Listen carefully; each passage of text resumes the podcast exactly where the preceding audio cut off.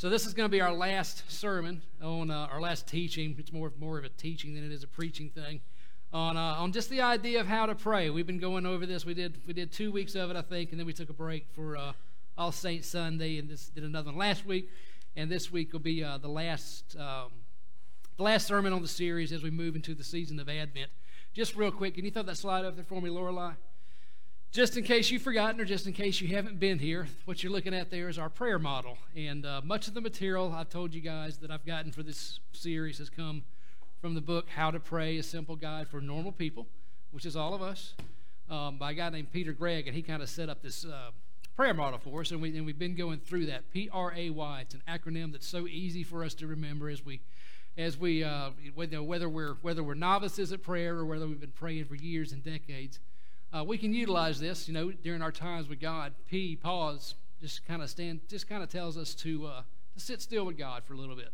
You know, not to not to run, rush headfirst into our private times with God, you know, full speed, but actually sit in His presence, just sit still, and uh, and recognize that His presence is with us at all times, and, and just and just get into the mood, if you will, to pray and to give God that time, reflect and rejoice. We've talked about, and those are our times of adoration. Those are those our times of worship with God. We talked about asking uh, last week, and we talked about the ideas of petition, you know, asking God for, for things in our lives. Talked about intercession, uh, praying to God for and on the behalf of other people. And we talked a little bit about um, uh, perseverance, persevering in prayer, especially, you know, even, even during those times where we don't feel like praying necessarily. So today we're going to conclude with the why. And this is probably my favorite uh, part of the, the prayer model, the favorite part of the acronym to talk about. And that Y stands for the idea of yielding, the idea of yielding to God. And I'm going to expound on that here in just a minute. Also, we want to keep our, keep our, uh, our motto in mind as we approach our prayer lives. Keep it simple, or keep it up, keep it simple, keep it real. Keep on praying when we don't feel like praying. Feel free to talk to God. Just converse to God. It doesn't have to be any, you don't have to pray in any kind of grand way uh, using a lot of lofty words. Just remember it's a conversation with our Creator. Keep it simple, keep it real. Tell God your heart. God knows what's on our heart long before we even approach Him. So be honest with God. I always keep referring back to the Psalms and this book of prayers uh, in the Old Testament where people are just so so blatantly honest in their prayer lives. And I think that serves can serve and should serve as a model for us. God can handle even the worst of our emotions. So take it to God. He, he wants to hear the truth of what's going on in our lives. So our scripture today, and I'm so glad Paulette picked up on the uh, on teaching on, on, going over the Lord's prayer with the kids as, as we've been going over this morning. So glad that she did that. So our scripture uh, is going to go through Matthew 6 verses 12 and 13, and this is the conclusion of what we generally regard as the Lord's prayer. Verse 12 Forgive us of our debts as we also have forgiven our debtors. And lead us not into temptation, but deliver us from the evil one. That's the word of God for the people of God. And that translation actually comes from the New International Version. I'm sure y'all, y'all probably picked up on the on there's a couple words in there that kind of maybe seem a little foreign to us or a little bit different. Uh, some of us have been taught to pray this pray, forgive us of our trespasses as we forgive those who trespass against us. Some translations will read, Forgive us of our sins as we forgive those who sin against us. It's all basically the same idea. You get, you, you get, the, same, get the same thing from all of those words trespasses, debts, sins. Um, so as we go into these two scriptures this morning, we're going to talk about a couple more themes within that we can apply, or a couple more practices that we can apply in our prayer lives, gleaning from these two scriptures. Like I said in the beginning, we've already talked about the idea of stillness. That goes along with the P in our prayer model. We've talked about the ideas of adoration and worship. That goes along with our R in the prayer model, reflecting and rejoicing.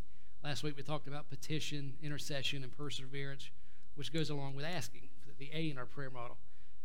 Today we're going to uncover a little bit what it means to yield to God. And that's, again, is our Y. P R A Y, the last one being yield. We're going to talk about what it means and what it looks like for us to yield to God through four different practices. And I'm going to go over them really, really quickly, as quickly as I possibly can. Those practices are contemplation, listening, confession, and spiritual warfare. Now, we talked a little bit about spiritual warfare last week at the end of the sermon. We're going to expound a little bit on that today. Because if you can't never notice, the last line is what? Deliver us from the evil one. Most of us know that as deliver from evil. That's spiritual warfare prayer right there all day long. So, anyway, when we talk about contemplation, when we talk about listening to God, when we talked about even the practices of confession and spiritual warfare, yielding to God, our book kind of sums it up in one paragraph, and it's a really, really, really beautiful and succinct summation. And it says the final step in our prayer model, the P R A Y model, is all about surrender. Surrender and yielding. We yield to God's presence on earth as it is in heaven through the practices of contemplative prayer, through the practice of listening to His Word, which Paulette mentioned earlier was our daily bread, through uh, holiness, through confession, and through reconciliation, and by praying, forgive us of our sins, that we forgive those who sin against us. As we yield to His power in spiritual warfare, we ask our Father to deliver us from evil. If you guys don't hear any other thing today, the word yield obviously is applicable because it's part of our prayer model. But if you don't hear any other word today in this entire sermon, remember that word surrender. Remember that word surrender because the idea of yielding to God in prayer, in our prayer lives, is all about learning to surrender.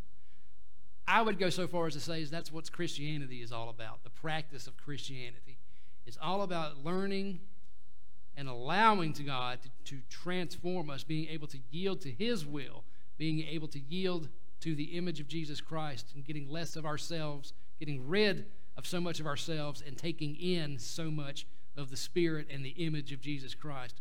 Learning how to surrender our wills to the will of God. That's what it means to yield. I can't teach this. I can't tell you how to do it. I have enough problem in my own life applying this principle and applying this practice. But when it happens in your life, I guarantee you, you're going to know when it happens because you start to think a little bit differently than you used to. You start to view people a little bit differently than you used to. You're a little bit less judgmental of people than you were. You're a little bit more loving. You're a little bit more merciful. You're a little bit more gracious. You're a little bit more humble in your lives, in your daily walks. You're a little bit less like our sinful selves, and we're a little bit more like Christ.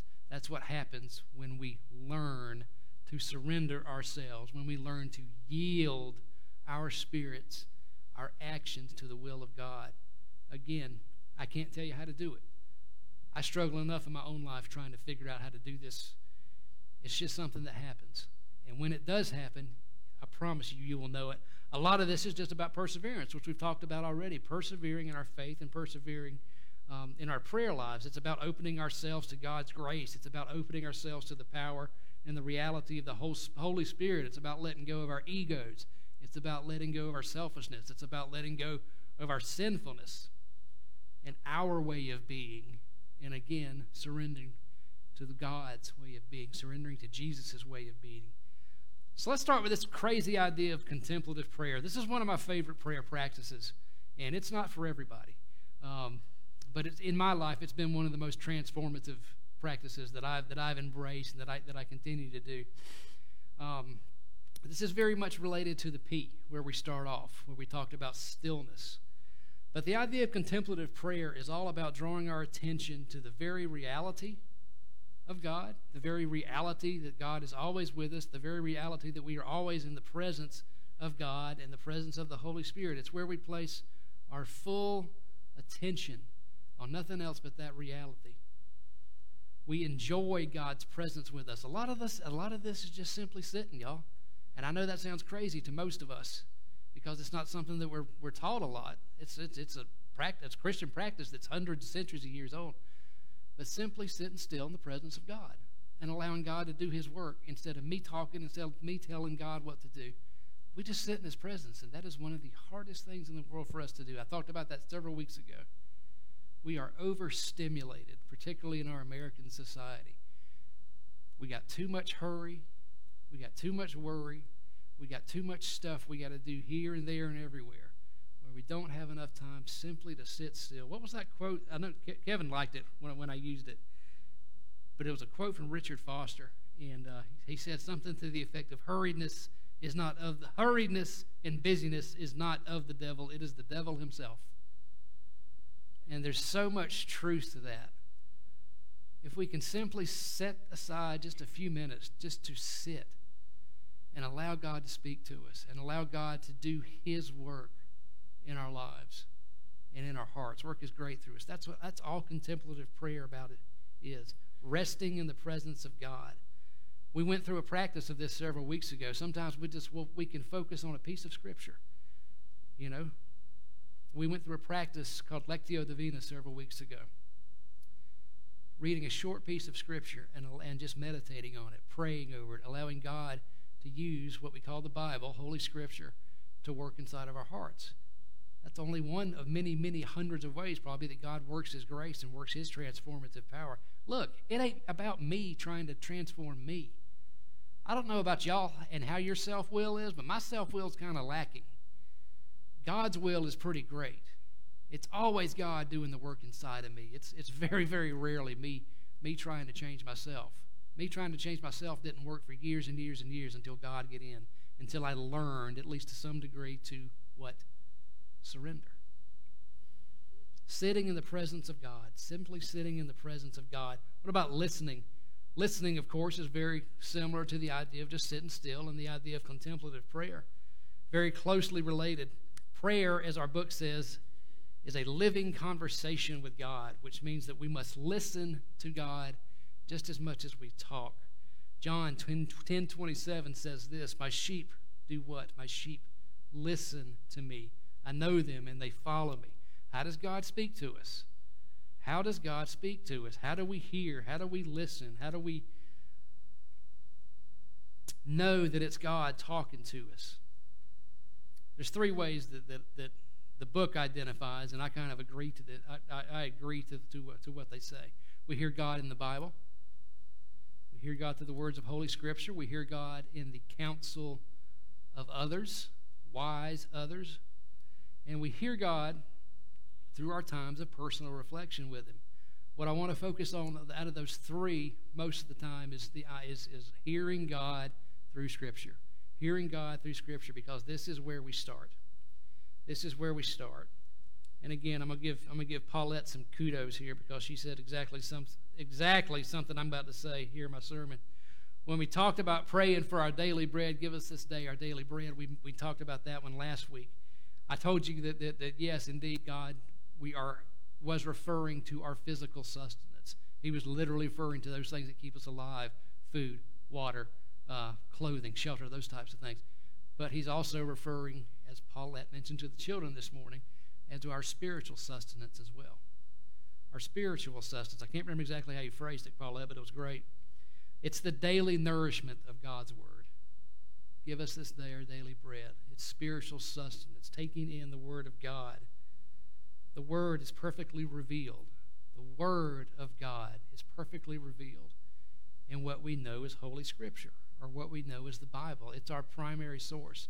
Me and Daryl Wood, and I believe it was Rudy yesterday, had a great conversation about the primacy of the Bible when it comes to our beliefs, when it comes to our practices.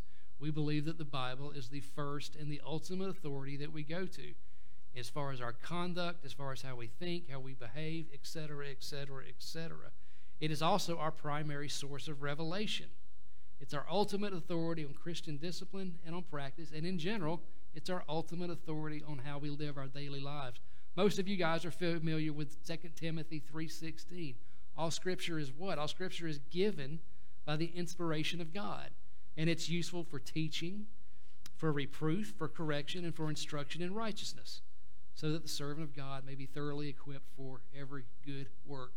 The Bible is our primary source of hearing, embracing, and taking in God's will for us, first and foremost and always. Everything that we believe, every thought we have, every word we say, every action we take is measured against the words of Scripture.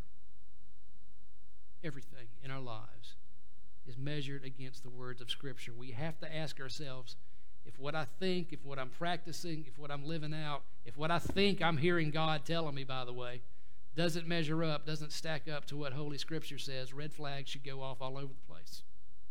Okay? This is how we hear God. Studying the Bible for you know is, is, is great. I've talked about this before. You know, we study the Bible for historical reasons, for for all kind of academic reasons, but the primary purpose of the Bible is to transform us. The primary purpose of the Bible is to tell us what the will of God is and to take that in and to allow the Holy Spirit to work. That is the so this this never fails to just to just put me in awe, man. That God speaks through these words. And that's why he gave us these 66 books that we call the Bible, the Old and the New Testament. Because the Holy Spirit, God residing with us, in us, literally speaks to us through the sacred words of this book and literally uses them to transform our hearts, to make us, to pull us in the direction of yielding, in the direction of submission to the will of God and not our own wills. God is literally present, y'all, in the words of this book. How cool is that? That never sin, that never fails to give me just a sense of awe every time I talk about that. So we listen to God just as we did in our practice that we did several weeks ago. We listen to God when we read and when we meditate upon the words of Holy Scripture.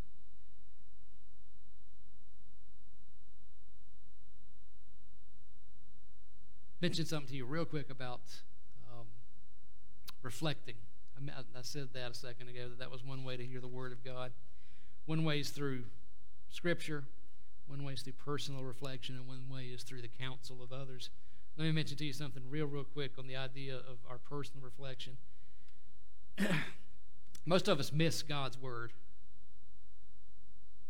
Most of us miss God's direction in our lives because we expect these lightning bolt, burning bush moments. We expect God to, to speak to us in some glorious, physical, uh, undeniable way. You know, God, give me a sign, those types of things.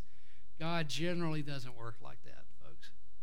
God generally doesn't work like that. In the Bible, which we go back to as revealing to us the truth, tells us that. It tells us that as far back as the prophet Ezekiel. Listen to these words from 1 Kings uh, chapter 19.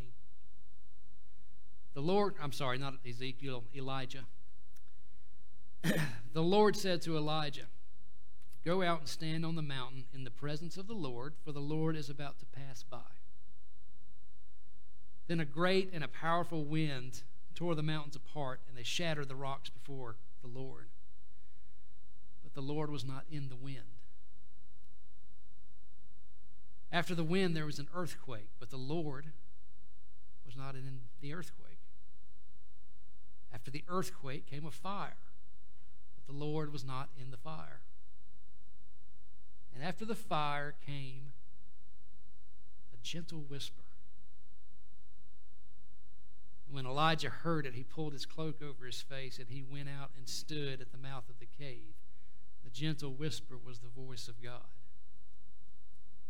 Hear God through God's gently whispering to us in our hearts.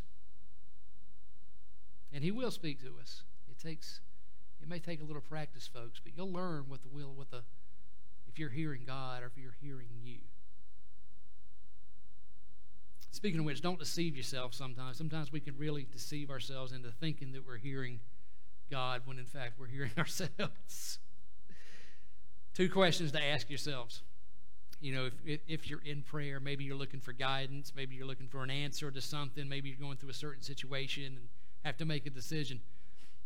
Here's two things, two ideas that'll help you in discerning if it's God's voice or if it's your voice. Number one, does it look like Jesus? Does the response that you're getting look like Jesus? In other words, if I obey this idea or if I go this direction, would it reflect the character of Jesus Christ? Is it the sort of thing that he would do? If not, red flags, red flags, red flags, red flags. All day long, time to go back to God. Other way that we can do this by asking our question what's the worst that could happen if I get this wrong? What's the worst that could happen if I make the wrong decision? If the answer to that is that it can turn into a complete disaster, you should probably start seeing red flags. This is where, again, we return to prayer, or we seek the advice of counsel of others, people who are wiser than us. So, on to the idea of confession. Y'all know this is one that I like to talk about. I've already talked about it a good deal. I've talked about it from the pulpit, and we've talked about it on Wednesday nights before. I believe that confession is a healing practice. I think that the Bible teaches that confession is a healing practice. I believe that confession to God and to other people is a healing practice. I think there is spiritual, whatever you want to call it, it ain't, it ain't magic, but there is spiritual truth in the fact that when we confess our sins to God and to human beings, something happens to us. The Bible assures us of that. James 5, we just wrapped up talking about James on our midweek studies. Confess your sins to one another, pray for one another. Why? So that you may be healed. I don't think it gets any more clear than that. Confession to God and confession to other people is all about yielding. It's all about yielding. It's all about submitting. That's hard. That's difficult. That's not an easy thing for us to do. But that's submission not only to God, but to God and others. What does verse 12 forgive us of our sins as we forgive those who sin against us? I want to direct you real quick to verses 14 and 15 if you're not familiar with those. This is following the Lord's Prayer. You know, forgiveness is also a form of yielding and also a form of submission. And there's a very good reason that Christ mentions that. I don't, you know, I can't really name. There, there's a lot of good reasons that Christ includes that. I think in the Lord's prayer, forgive us of our sins as we forgive those who sin against us. But at the end of it, when we complete it, lead us not into temptation, but deliver us from evil. What's not included in the Lord's prayer is what Jesus says next, and this is how seriously he takes the idea of forgiveness. Take this however you want to take it. For if you forgive other people when they sin against you, your heavenly Father will also forgive you. But if you do not forgive others of their sins, your Father will not forgive your sins. We can talk theologically about that all day long. End of the day, Christ is very serious. God is very serious about us being able to yield to other people when it comes to the ideas of confession and also practicing the practice of forgiveness to other people yielding, yielding, submission. That's our watchword for today. It's all about humility and surrendering. Finally, we're going to talk a little bit about spiritual warfare as we look at the last half of the sentence there in the Lord's Prayer deliver us from the evil one. Most of the times when we pray that, we pray, deliver us from evil. So we talked about last week. Um, you know, I mentioned to you that some of the, some of the times that some of the reasons sometimes that our prayers go unanswered is the reality that there is evil around us. Is the reality that, that there is a spiritual war going on? Is the reality of that there are forces around us that are fighting us? I don't know this for a fact, but I would speculate to say that that's probably more so true for Christians than non-Christians. You know, we talked about uh, we talked about our break-in. We were talking about our break-in this morning, and, and several other things. You know, since I've come to Bemis, we've had uh, we've taken a few hits monetarily. We've had some AC problems that have cost us thousands of dollars. They had a problem with the uh, with the parsonage before I even got here. It cost the church about eight grand, seven grand, eight grand. Now we've been hit with a uh, with a burglary and missing missing some equipment. My buddy Ted Darrell Wood tells me we're under spiritual attack. My buddy Darrell Wood says that, that, that Satan sees something going on here that he doesn't like, and that we're under spiritual attack. Maybe we are. Maybe we are. Is there any other real explanation for us to take that many hits in that short of a time? I don't know. But the same applies to our prayer lives. We can, we, we can be under spiritual attack whether we're Christians or not. And we talked about that last week. C.S. Lewis, I don't know if you guys know this or not, but, but besides being the author of the Chronicles of Narnia, C.S. Lewis was also a wonderful Christian theologian, and he wrote many books on the idea of Christ, on, on Christian topics. He wrote this in regards to, to spiritual warfare. He said, Enemy occupied territory. That is what the world is. Christianity is the story of how the rightful king has landed and is calling us to take part in a great campaign of sabotage. How cool is that? We are called in this last portion of the Lord's Prayer to engage in spiritual warfare against Satan, against evil, against whatever other names that you have for it. By the way, the name Satan literally means the enemy or the adversary.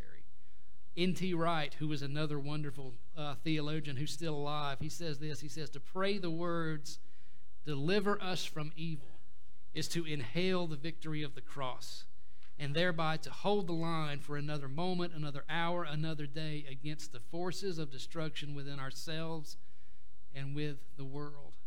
How do we fight it? How do we fight the evil around us? They're not going to respond to weapons, they're not going to respond to physical weapons. So, how do we do it? Number one, we do it through the Word of God. We do it through the Word of God, which we talked about earlier, how powerful the written Word of God is. Do y'all remember when Jesus, after Christ was baptized, he went into the desert for 40 days? He was tempted by Satan several times. Y'all remember how he fought evil in those moments? Somebody say it. Some, I hear you whispering, Kevin. He used the Word of God. He quoted Scripture. Every single instance when he was tempted by evil, he quoted Scripture. And what happened? He left. He fled. See ya. How do we fight the Word of God? Through Holy Scripture. As simple as that may sound to people. We fight evil forces through the use of Holy Scriptures. Precisely how Jesus fought the enemy himself. The Word of God is active. It is sharper than any two edged or double edged sword, the author of the book of Hebrews tells us. James, again, tells us resist the devil. We went over this Wednesday. Resist the devil, and he will what? He will flee from you. I think that we'll all be really amazed at how powerful Scripture is when we learn to incorporate it into our prayer into our prayer lives when it comes to engaging in spiritual welfare. It's also important to remember this that we wield the sword of the Spirit, but at the same time, we're also called to live lives within the peace of the gospel. Another way that subverts the enemy and subverts evil the way of Christ, the way of God, the gospel. There's probably no greater act of spiritual warfare than leading somebody to Jesus Christ. There's probably no greater act of spiritual warfare than living a life under the teachings and the proclamations and the commands of Jesus Christ. We are an army of peacemakers. There's probably no other way to subvert evil than to love and pray for our enemies. Our book puts it like this, along the same lines. I'm going to end with this. It's a great statement. Folks, we take a stand against the enemy every time we preach the gospel. We take a stand against the enemy every time we forgive an enemy. We take a stand against the enemy every time we stand up to a bully. Every time we care for the poor, every time we create something beautiful, every time that we behave with integrity, every time that we practice uh, actions for the sake of others, justice for the sake of others, and every time that we take a stance that defies the, devil, the devil's insidious systems of control. How do we engage in spiritual warfare? With the written word of God and with the applications of those things that we have talked about since I've been here since day one. Embracing the way of Jesus, living the way of Jesus. Kevin, y'all can come on up, brother. I hope that you guys have been able to glean a little something from this four part series. Um, I love teaching this. I love, I love, I love preaching on the subject of prayer. It's hands down the most important thing in my life, and, and there's there's dozens, there's dozens, if not hundreds, of prayer practices that you can incorporate, and not one particular practice works works the same way for others or fits a person's personality. I would encourage you to try out all kinds of different prayer practices. There's all kinds of things we talked we talked about uh, we talked about prayer books. We talked about you know engaging in the Psalms. We've talked about meditating on Scripture, and just you know there's dozens of practices out there. We've talked about using books, prayer books, those types of things. Increase your prayer life because that's the number one thing we have in our lives to be transformed and to be able to live the gospel in this world. I'm going to open up the altar for anybody who'd like to come this morning. If you got a, uh, a need in your life, if you've got a desire on your heart, if you need to spend a little time with God or if you need your pastor to pray for you, I would be more than happy. I would love to do so.